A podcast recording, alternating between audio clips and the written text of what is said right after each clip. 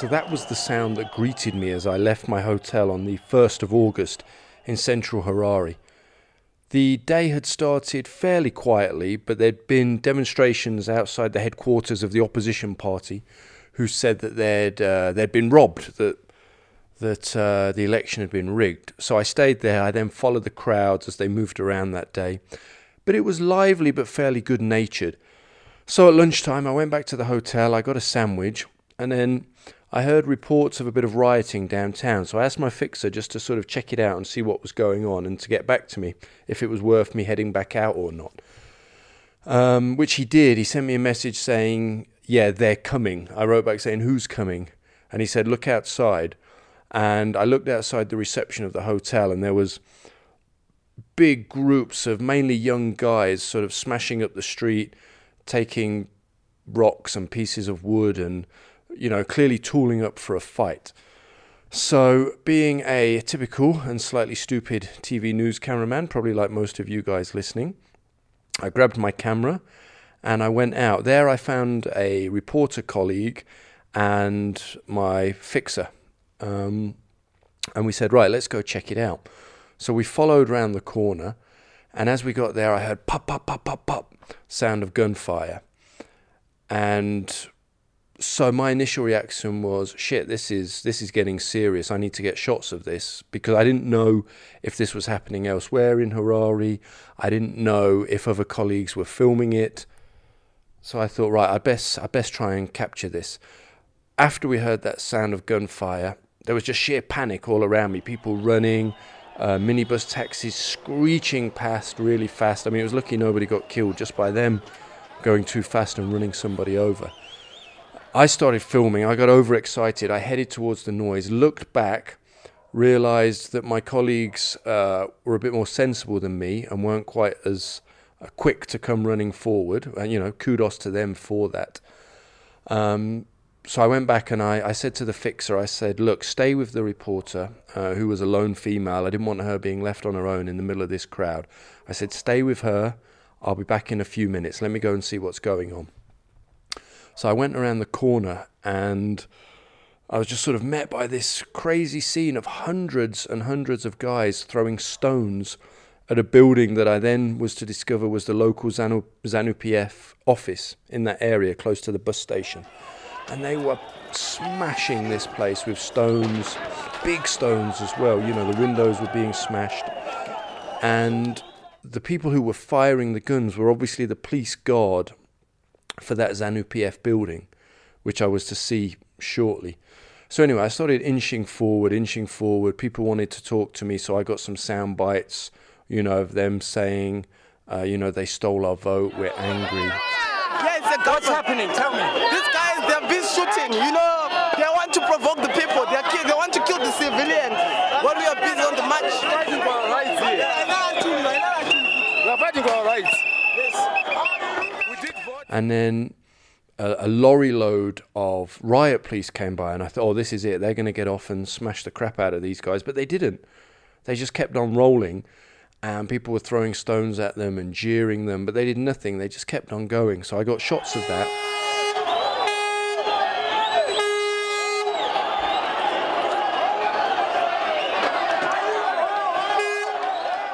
And then someone said, They've shot one of us, they've shot one of us. And I said, Where? And so the guy said, Come, come. So I went close to where the ZANU-PF office was, close to, well, probably 50 meters from the main entrance. And I could see the police guards there with their AKs, and they'd still been firing. And then I saw this sort of uh, guy in a red t shirt with dreadlocks just lying there um, in a pool of blood. And I got a couple of shots. And suddenly I realized everybody was looking at me and nobody knew what to do. And there was that sort of sickening realization in my stomach that, oh shit, I'm the only person here who probably has the slightest clue how to do any sort of first aid. Um, so let me play you the tape of a little bit of the conversation and s- just to give you a sense of the chaos that was going on around me. And you can hear the stress in my voice. I don't know how clearly you'll hear it. Um, but let me play it for you.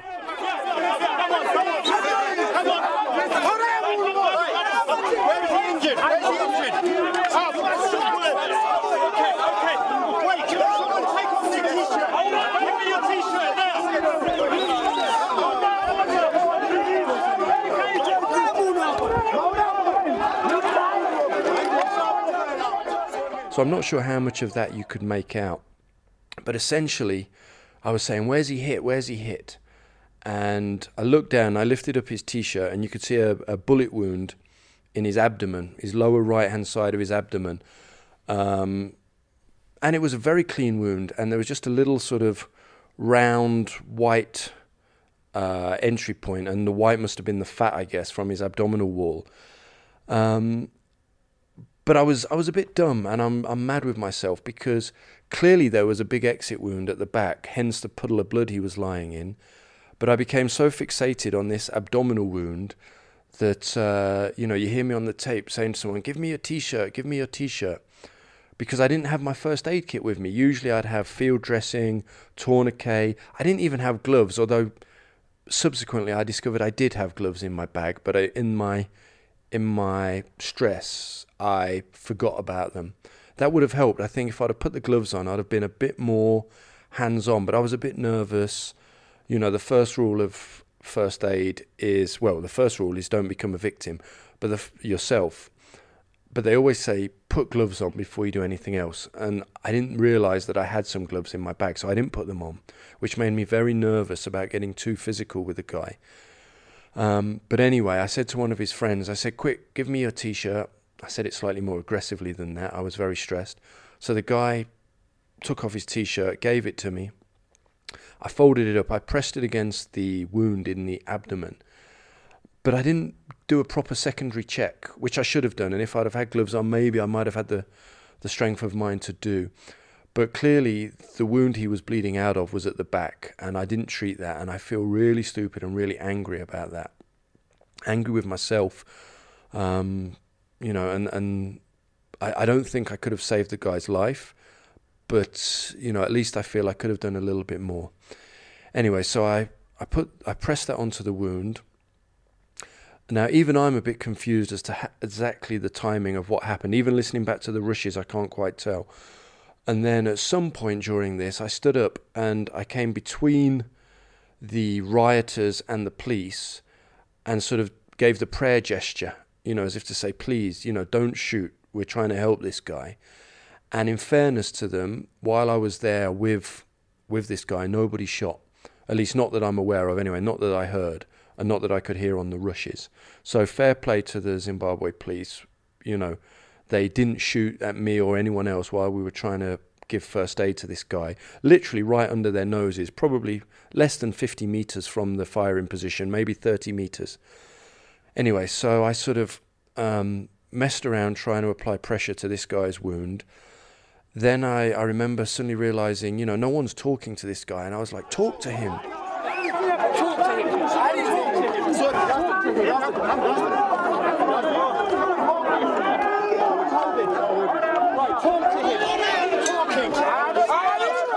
And you could see people looking at me like, talk to him, what for? But I was just talk to him. And then I suddenly thought, what are we doing? We're right under the noses of these guys who have just shot him. Uh, the firing could open up any minute, and we're sat here messing around, um, patching up a wound and doing a pretty bad job of it. And at that point, I, in fact, looking back at the rushes, I walked off over to the wall nearby, and I got shots of the police guys pointing their weapon right at me, which, looking back with hindsight, is very creepy and I was very, very lucky that they didn't shoot because they were clearly lining up their rifles right on me. I then went back to the injured guy and at that point said to them, Look, you've got to get him out of here. You've got to get him to a hospital.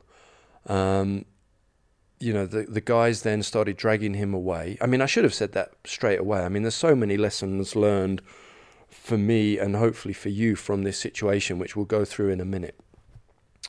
But anyway, so I said, yeah, you've got to get him out of here. You've got to get him out of here. So they started dragging him away. Turns out there was a clinic not too far away. And my colleague went to that clinic later that day and was told that the guy had died. Now, I've never been able to find out if he is one of the official dead. I've never been able to find out his name. So you know, I still hold a slim chance. Maybe he survived, but the way his eyes would had rolled back in his head, and the amount of blood he was lying in, I'd be pretty surprised. You know, a gunshot wound to the abdomen, I've subsequently found out, is unless you get to a good hospital quite quickly, is pretty likely to be a death sentence. So, anyway, from there, they started dragging him off. I realized I had these really powerful shots and I had to get out of there and get back to the hotel and feed these shots, um, sort of tell the world, you know, what I'd seen. At this point, I didn't know that there'd been other shootings across Harare and that this wasn't an isolated incident. So I started running back through um, this rioting crowd, and a really bizarre thing happened. I mean, have a listen.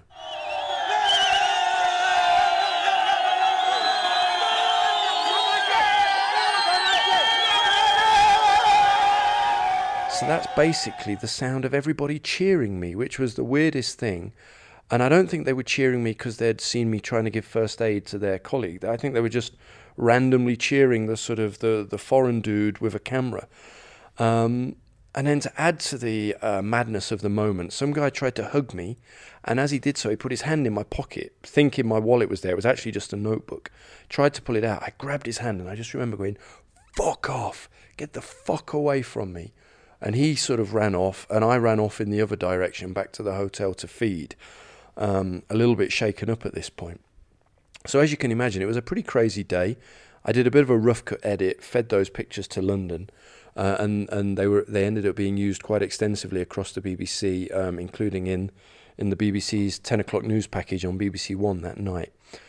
But all in all, it was a bit of a crazy day, and I thought it was worth recording this podcast. One just as a cathartic experience for me, but two, because I thought there's a lot of lessons learned from this that could be could be useful for you, um, and hopefully, if I ever find myself in a similar situation again, could be useful to me. I mean, the first thing is um, probably wasn't the wisest move to go running off on my own, but it was either that or drag the fixer away from my uh, reporter colleague who um, possibly isn't as comfortable in that type of environment as I am, hasn't seen it as many times. And that's no disrespect to, to her, but you know, it's just it's just a fact. I'd rather the fixer stayed with her than came with me. Um, but yeah, with hindsight, I probably shouldn't have gone running off on my own into the middle of that. But I was quite confident. I felt very confident. Um, you know, so then the second mistake I made, looking back at the rushes, and with a Royal Marine friend of mine told me, having seen it, was cover is your friend. And I wasn't taking cover. I mean, I nearly got smashed with stones at one point, although I think that was bad aiming on the part of the rioters rather than me particularly being in the wrong place. Um, but I should have, you know, made more of an effort to keep to walls, you know, try not to just sort of amble down the middle of the street like a bit of a, a bit of an idiot, really. Um, so that was an important lesson learned. You know, stay behind cover, look for cover, look for the natural cover on the street. Don't just sort of walk down the middle of the street hoping that you don't get hit by anything. Um, in terms of treating the casualty, well, looking back, I mean, everything I did was a mistake, really. You know, people keep telling me that, you know, it was good of me to try and that I should be proud of myself. And in some ways I am. I mean, you know, I'm glad I did something. I think I'd feel much worse if I'd done nothing. But with hindsight, you know, I wish I'd have had my med kit on me. Not that I think it would have saved his life, but I could have done more and felt, you know, felt like I'd made more of an effort. Um, I should have, you know, when I'd seen the initial wound, done a proper secondary survey, found the exit wound, focused maybe on plugging that before doing anything else. And the first thing I should have done actually say, said, "Where's the nearest hospital or clinic? Let's go," and just sort of gone with the guy, you know, plugged the wound and gone with them to take him to the hospital instead of staying and playing on the scene. We needed to get out of there really, um, and that's a big lesson learned for me with hindsight. You know, don't stay and play. You know, scoot and run, as the ambulance crews would say. So yeah, big lesson learned. Uh, I didn't check for an airway. I didn't even check the guy was breathing. Um, you know, so lots of lesson learned there. And, and if, if you guys haven't done a lot of first aid training, I highly recommend it because I have done a lot of first aid training and I still fucked it up. So my advice would be do your first aid training, do some more, practice it, and even then, don't expect it to really work when the shit hits the fan. Um, but it's better than nothing, and hopefully you'll retain more than me, and maybe not be quite as stressed in that situation as I was. Um, so that's that's kind of the lessons lessons learned really. And I mean just to give a bit of background, I'm not new to this type of environment. You know, I've been I've been a news cameraman uh, internationally since 2005. You know, I've been doing it since 2002, um, but internationally since 2005. And you know, I've worked extensively in Afghanistan, Iraq, Somalia, uh, Gaza, Ivory Coast during the war there, Kenya during the post election violence, which was quite a similar situation actually. And I also got caught in a shooting there too, although that time I was behind the police, so I was in a much safer position. Uh, someone was killed on that day. In fact, a few people were killed on that day as well. So this isn't a new situation to me. Uh, Libya as well, I was there. I saw a lot of people killed in Libya.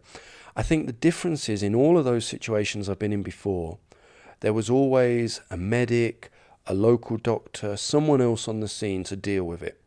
I think this is the first time I've suddenly looked up and realized, shit, I need to do something here. And I was forced to put the camera down and actually do something. Which, you know, with hindsight, I guess I am proud of actually. I think, um, you know, the cameramen who keep filming in that situation and don't stop and try and help need to maybe take a, a, a longer look at themselves in the mirror. And I'm not judging them, I'm not being critical but I think there does come a point where you have to ask yourself, am I just a bystander observing, or do I actually need to try and help here? You know. So I feel that that was a test of my, um, what would it be? I don't know, but I feel that I did the right thing. I didn't do a particularly good job of helping the guy, but in my own heart, like morally, I feel I made the right call. So that certainly helps and makes me feel better about the whole situation. A lot of people were concerned about me afterwards, you know, wondering if if it's going to have any psychological impact on me. It's been about two weeks now. I don't think it has. I feel very relaxed talking about it. Um, I'm not, you know, waking up in hot sweats or having nightmares or anything like that.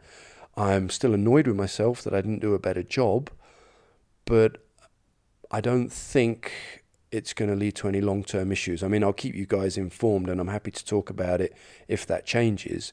But at the minute, I feel very at ease with the situation. I feel I did what I could.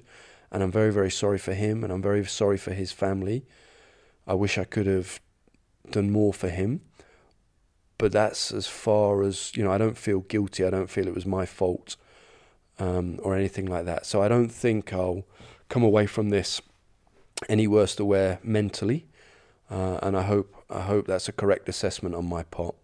But look, guys, I just thought it was important to talk about this stuff, um, get it off my chest as much as anything, but also share the story with you, and uh, maybe you'll take some lessons learned from it. And if you've not done much first aid training, please take my experience as the catalyst to go and do so. All right, guys. Well, I think that's enough for today. We'll keep it quite short and sweet, but do contact me if you've got any feedback, if there's anything you want to talk about, if you want to come on the show and talk about something similar that happened to you or, you know, crazy situations you want to talk about and get off your chest, do let me know. I'm on Twitter and Instagram as at Image Junkies with an IES. That's all one word, Image Junkies. Um, you know, I've got my website, imagejunkies.net. Just just reach out if you want to talk, or if you want to even go on the show and talk about it. Let me know. All right, guys, take care. All the best and speak to you soon.